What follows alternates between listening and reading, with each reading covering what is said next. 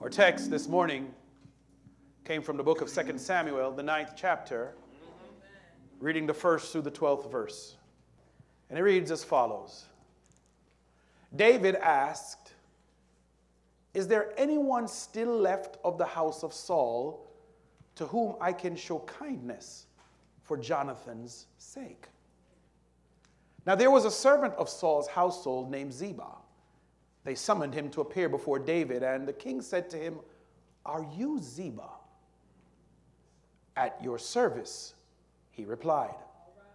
The king asked, Is there no one still alive from the house of Saul to whom I can show kindness? Ziba answered the king, There is still a son of Jonathan. He is lame in both feet. Where is he? The king asked. Ziba answered, He is at the house of Machir, son of Amiel, in Lodabar. So King David had him brought from Lodabar, from the house of Machir, son of Amiel. When Mephibosheth, son of Jonathan, the son of Saul, came to David, he bowed down to pay him honor. David said, Mephibosheth, at your service, he replied. Don't be afraid, David said to him, for I will surely show you kindness for the sake of your father Jonathan. I will restore to you all the land that belonged to your grandfather Saul, and you will always eat at my table. Mephibosheth bowed down and said, What is your servant that you should notice a dead dog like me? Then the king summoned Ziba, Saul's steward, and said to him, I have given your master's grandson everything that belonged to Saul and his family. You and your sons and your servants are to farm the land for him and bring in the crops so that your master's grandson may be provided for. And Mephibosheth, grandson of your master, will always eat at my table. Now Ziba had 15 sons and 20 servants. Then Ziba said to the king, Your servant will do whatever my lord the king commands his servant to do. So Mephibosheth ate at David's table like one of the king's sons. Mephibosheth had a young son named Micah and all the members of Ziba's household were servants of Mephibosheth. Sharing a meal has been, for the longest time, one of the great staples of the American home, particularly in the African American tradition.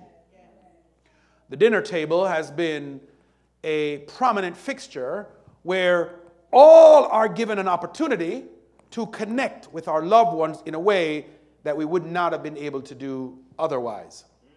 I'm reminded of the very popular show Soul Food, where if you haven't seen it, or if you have, you would be able to appreciate how the matriarch of the family, uh, through the delicacy of preparing a meal, was somehow able to keep the family strong and to keep the family together. And when she passed away, the family quickly became fragmented and challenges came along. Who would pick up the baton? Who would continue the legacy of the family? So, with this in mind and our text as a backdrop, I want to speak to you from the subject the King's Table. The King's Table. For those of you who may not be familiar with the story of Mephibosheth in its entirety, let me give you kind of like a brief background. Saul was anointed king of Israel by the prophet Samuel. He was anointed king after the people looked around the neighborhood and they noticed that other nations had kings and they said, Hey, we want a king as well. God did not really want to give them a king simply because God was already their king. But they saw what every nation was doing and they decided they want a king too. And so Samuel, with the permission of God, anointed Saul king so he could now provide for their needs because they wanted a king. Now, despite God anointing Saul king, Saul was a very poor king. He ended up losing favor with God through multiple acts of disobedience, including witchcraft, sorcery, and all kinds of demonic stuff. Saul was anointed king. He was given the anointing of God, but he always seemed to fall into messy places. And so God had had just about enough of Saul. And so when God had found that he decided he didn't want Saul to be king anymore, God found out on the back skirts of the wilderness a young boy by the name of David. And Samuel anointed David king, and then he went back to the wilderness. now, as David became more prominent, David had a friend who happened to be one of Saul's sons. And David's friend, his name was Jonathan. The Bible tells us that Jonathan and David had such a relationship that they were so they were as close as two men could be. They were best of friends. As a matter of fact, in the first Samuel, the 18th chapter and the first to the fourth verse, we find an example of the relationship of David and Jonathan. There we read, Now it came about when he had finished speaking to Saul that the soul of Jonathan was knit to the soul of David. Think about that. And, and Jonathan loved him as himself. Then they made a covenant. It said Jonathan stripped himself of the robe that was on him. Remember now, Jonathan is the son of Saul. Jonathan is heir to the throne. Jonathan is not deluded in who he is. And Jonathan loved David as he loved himself. And Jonathan removed his kingly robe and he put it on David because he loved him. And the Bible tells us that not only did he give his robe to David, he also adorned David with his armor, including his sword and the bow and his belt. In other words, Jonathan was saying, I see you the way I see me. Jonathan and David were tight, ride or die. Two peas in a pot. What is that word? Besties. BFF. So, needless to say, they were great friends. Now, Jonathan had a son by the name of Mephibosheth. And it's important to go through this because sometimes we don't often know the stories or the backdrop and, and the scriptures. Sometimes we can miss things. So Mephibosheth was the son of Jonathan. But being the son of Jonathan, who was the son of Saul, made Mephibosheth the grandson of Saul, who was the king. Mephibosheth was heir to the throne of his father's father. Jonathan was the son of Saul. Mephibosheth was the son of Jonathan and the grandson of the king. Mephibosheth, his entire life was already paid for him. The way was made for him to eventually assume the royal place of his life. Mephibosheth was born with a golden spoon in his mouth. The Bible then tells us something dreadful happened to Mephibosheth. In 2 Samuel, the fourth chapter and the fourth verse, we find this Jonathan, son of Saul, had a son who was lame in both feet. He was five years old when the news about Saul and Jonathan came from Jezreel. His nurse picked him up and fled. But as she hurried to leave, she fell and the boy became disabled. His name was Mephibosheth. So Mephibosheth was dropped as a baby. And as a result of being dropped as a baby, he became lame in both feet. What you need to understand about the story is that Mephibosheth is the son of Jonathan. Jonathan is the son of Saul the king. Mephibosheth is the grandson of the king. Mephibosheth was born with a golden spoon in his mouth. Mephibosheth was destined to be great, but five years old, the grandfather of Mephibosheth the father of Mephibosheth, were killed.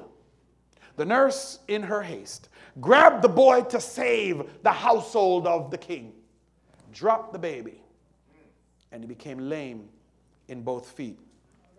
This is the tragedy of the story. Saul had been pursuing David to kill him, and at Mount Gilboa, all hell literally broke loose. So at five years old, Mephibosheth's grandfather and father died. We move forward later on, and the questions now take us to the place of our text. Years have passed. David now is sitting on the throne. David is looking around his kingdom. David is lamenting. David is thinking. The king is thinking. And he asks the question Is there anyone still left in the house of Saul to whom I may show kindness for Jonathan's sake? Don't miss this church. The king is on the throne. And he's saying, Is there anyone left in the house of Saul that I may show them favor for, my, for his son's sake? For the sake of the son. You missed it. Let's keep going. Now, there was a servant of Saul's house named Ziba. Right? The text tells us there was a servant of Saul's household named Ziba. They summoned him to appear before David, and the king said to him, Are you Ziba? At your service. He replied. The king asked, Is there still anyone alive from the house of Saul to whom I can show kindness? God's kindness. Is there anyone? Ziba answered the king, There is still a son of Jonathan. He is lame in both feet. Now let me pause here. Did David ask Ziba what kind of condition this person was in? Why do we sometimes find it necessary to try to provide more information than what is necessary, than what is asked of us? All Ziba had to say was, Yes, there is still a son of Jonathan. There still is one from the house of Saul. But no, Ziba had to take it a step further. Yeah, he, he's lame in both feet. In other words, yeah, they, they, they're here, but they're busted. They're, no, they're not going to be any good to you. I'm already, Ziba's already passing judgment on having not having any idea why the king is asking for you. Brothers and sisters, I want you to understand what's going on here. Sometimes you have been summoned by the king. And the king is asking someone about you. Are you are being asked about someone else?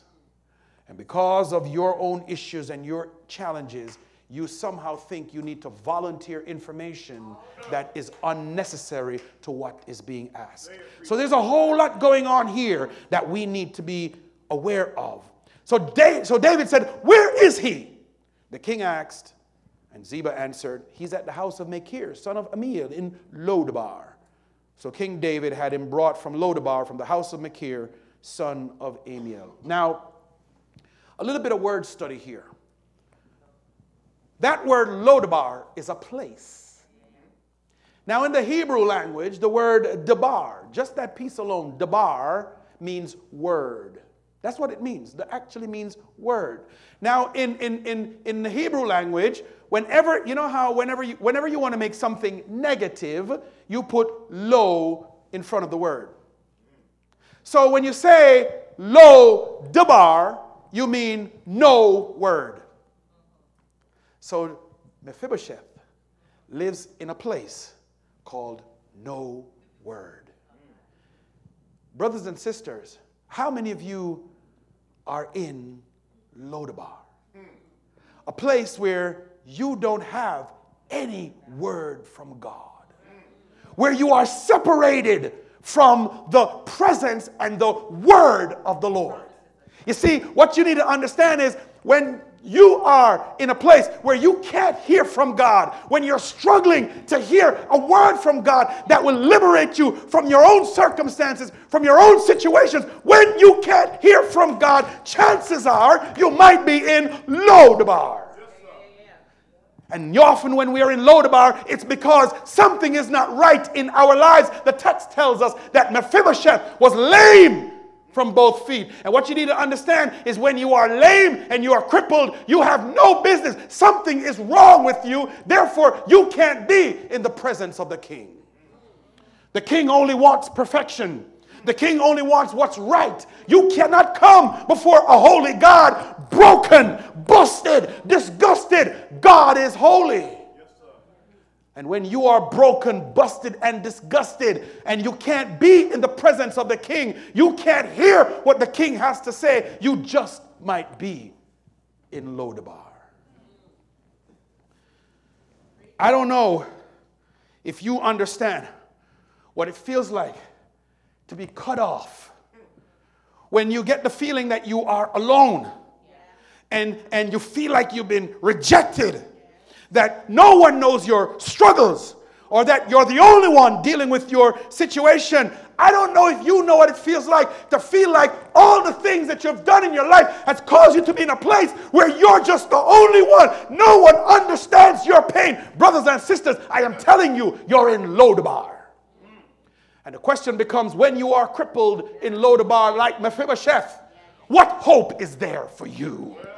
How can you uncripple yourself? You can't. How can you get yourself back together again? You can't. When you are in Lodabar, you have no idea what's up and what's down. You are completely lost. You might as well be in the dark. I'm talking about a place of no word. You get nothing from God. The people around you are negative. They don't get anything. Lodabar, you are not there by yourself, but everything around you is nothing more than people who have no encouraging word, people who have nothing looking forward to in their lives, people who have no aspirations, people who are just dead in spirit, and you're stuck in a place where there is nothing good going on around you. That's Lodabar. I don't know who I'm talking to if you've ever been there. but I'm telling you, there are times where you look around and you say, you know what? I might as well just deal with it because I'm broken and there is no hope for me. I live in Lodabar. The Bible says, David said, Is there still no one alive from the house of Saul to whom I can show kindness? Ziba said, There is still a son of Jonathan. He is lame in both feet. Where is he? The king asked. Ziba said, He's at the house of Machir, son of Amiel in Lodabar. Then the king summoned Ziba and said, Listen, Get him. I have given your master's grandson everything that belonged to Saul and his family. Now, I want y'all to understand the psychology of what's going down here. David called for Mephibosheth. He summoned him, he's the king. Mephibosheth now comes limping before the king, knowing that he's coming before a king in a place where he does not belong. He's broken. Why on earth would the king call for me? Mephibosheth comes into the presence of the king. Now, I need you to see Mephibosheth. When Mephibosheth comes before David, he bows down and he pays him honor. The text tells us, David says, Mephibosheth! David, it seems almost like David has glee. David said, Mephibosheth. Mephibosheth says, At your service. David said, Don't be afraid. Don't be afraid. I want to stay right there for a moment. Every time Jesus went to someone who was broken, someone who was in a place where they did not feel like they belonged in his presence. Jesus often uttered the word, Fear not. Do not be afraid. Who is here that needs to hear that today? Do not be afraid. Fear not. You come into the presence of the king and you say, Lord, I've humbled myself at this altar and I've cried out to you. But I know that I really don't belong here because of what I've done and where I've been, who I've hurt, all of the things. I should really be under the cellar. But you open up a way for me to come to the altar. So I'm going to keep my head real low. And I'm going to just stay right here.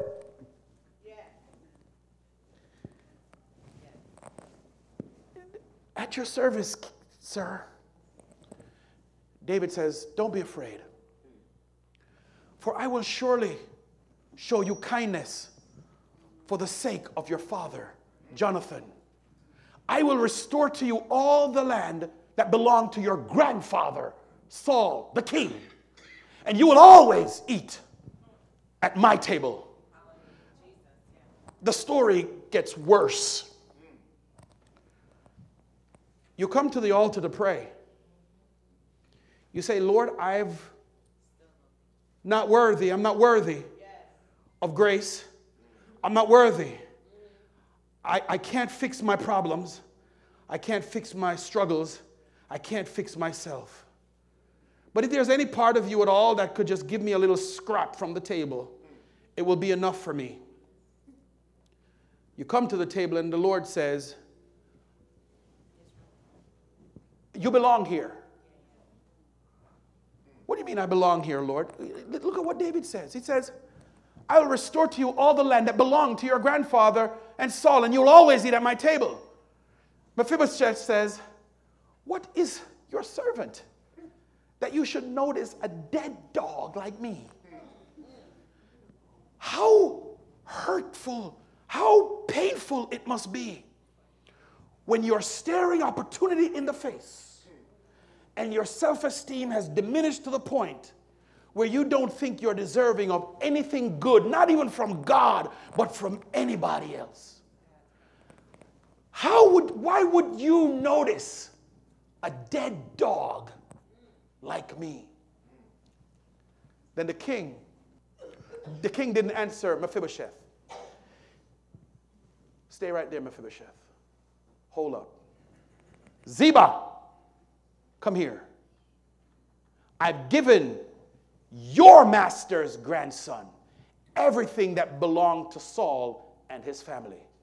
You, Ziba, and your sons and your servants are to farm the land for him and to bring in the crops so that your master's grandson may be provided for. And oh, by the way, if that's not enough, Ziba, grandson of your master, will always eat at my table. Subtly in the text, the Bible tells us it said, Now Ziba had 15 sons and 20 servants. Brothers and sisters, I don't know what you're hearing, but this needs, somebody needs to hear this today. And I hope you hear this. What's for you is for you. You are born with a silver spoon in your mouth. The challenge is you think that you are lame and undeserving. And so, because you think you are lame and undeserving, when the king calls you, you choose not to come. You choose not to come to the king's table because you don't think you are deserving. But I am here to tell you that you're not coming because of anything good in you. Because the text tells us that, that Mephibosheth is lame, he's in Lodabar. He didn't do anything on his own to get to the king's table. He was summoned. And so when you in your brokenness feels like you don't belong, I'm telling you that the king will send someone for you. And when the king sends someone for you, your job is not to say, you know, I'm a dead dog, I don't deserve it. Brothers and sisters, you're not coming there because there's anything good about you. The text is clear. It says, You're coming because of my son's sake. I'm doing it because of my son's sake, not yours. You see, God sent Jesus, his son, to die for you and for me. And so, therefore, when you, a dead dog like you, think that you're undeserving, God says, I'm going to bless you more today and tomorrow than you could ever imagine. Not because you are anything special, but because I'm doing it for my son's sake. And so when we cry out to Jesus and we cry out, Lord, in the name of Jesus, what you're saying is, I am Mephibosheth. But you're doing this for your son's sake. I am undeserving. But because I'm undeserving, it doesn't matter what I've done. It doesn't matter how broken I am. It doesn't matter how messed up my life is. I am coming to the king's table for your son's sake. And let me close it out this way because I want to make sure that you all understand what I'm saying. Four times in the passage, the king's table is mentioned. In the ancient Hebrew tradition, the table was the ultimate measure of hospitality. When strangers would pass through the village, someone would always invite them to come and share a meal. It was the most visible way that people shared with each other their love for each other and for the community.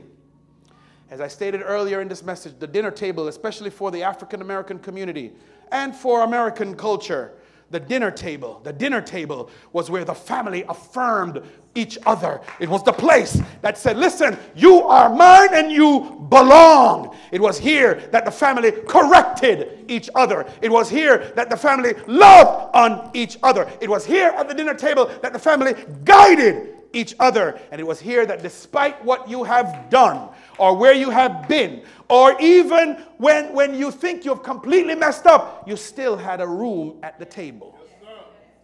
It was a place where the family knew you. But somewhere along the way, we lost sight of the dinner table and what it meant. And as a result, our families and our world is now in total disarray.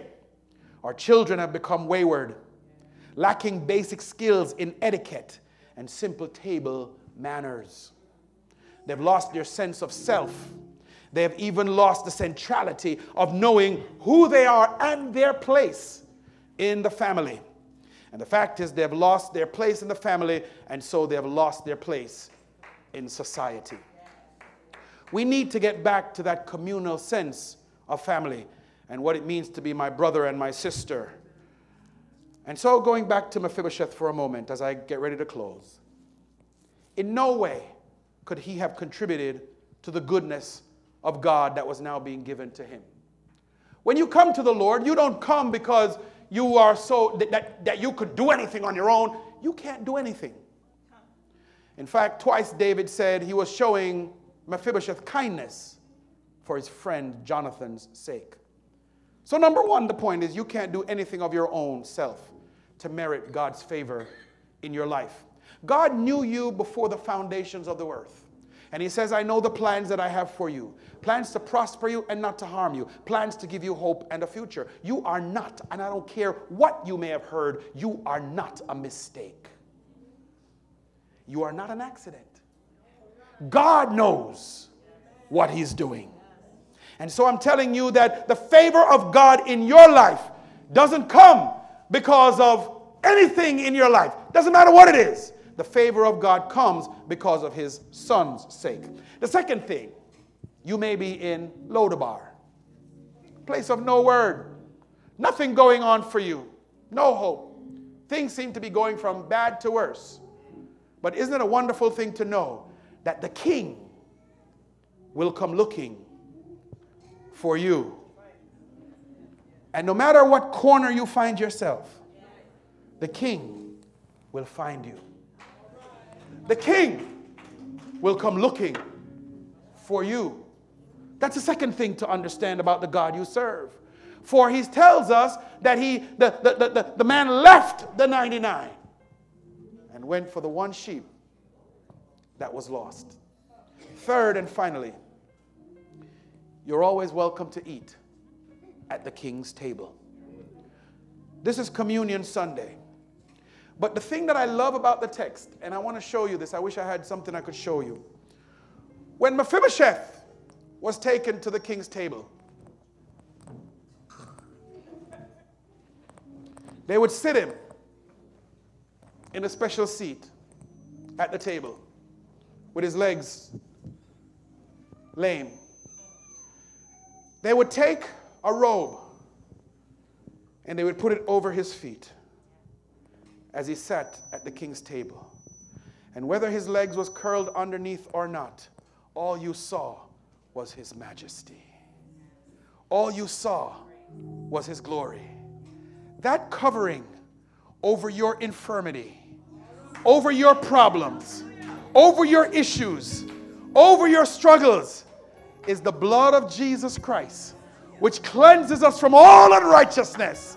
So whether your foot is crooked or not, whether I have on shoes or no shoes, you can't tell because we're all covered uh, by the blood of Jesus Christ. So David is letting Ziba and everybody know that he is always to sit at my table. And in the same way that Christ covers your brokenness and mine, Jesus Christ is saying, You are always welcome at my table. And, and, and, and, and, and here's the part I want you to get the church has lost a lot, but we need to get back to the meaning of the things that we do. Jesus set up communion so that he said, What? Do this as often as you shall. What? In remembrance of me. He didn't say just to remember the fact that I died on a cross. No, he's saying, as often as you take communion, you are remembering that he covered you and you can sit at his table in all your majesty, in all your glory. For the Bible tells us that Jesus Christ, on the night when he died, and he rose again from the grave and he ascended into heaven, he sits at the right hand of God the Father. And he says, All authority is given to me, and he now gives to you. And you, my brothers and sisters, he has laid a table before you. You don't believe me? He says, Listen, you prepare a table before me in the presence of my enemies. You anointed my head with oil, and my cup runneth over. Surely, surely, goodness and mercy shall follow me all the days of my life. And I will dwell, and I'm going to change the text. I will dwell at the king's table forever and forever. Brothers and sisters, that's the gospel. That's the gospel. You don't deserve anything from God, but He gave it to you. And I'm telling you that as long as I am pastor of this church, and as long as this church is right here on the corner of Jackson and Franklin, you are always welcome to be a part of our family. We share in the inheritance that God has for you and for His family alone. You are safe here in God's care. And we say that we love you, and you always have a seat.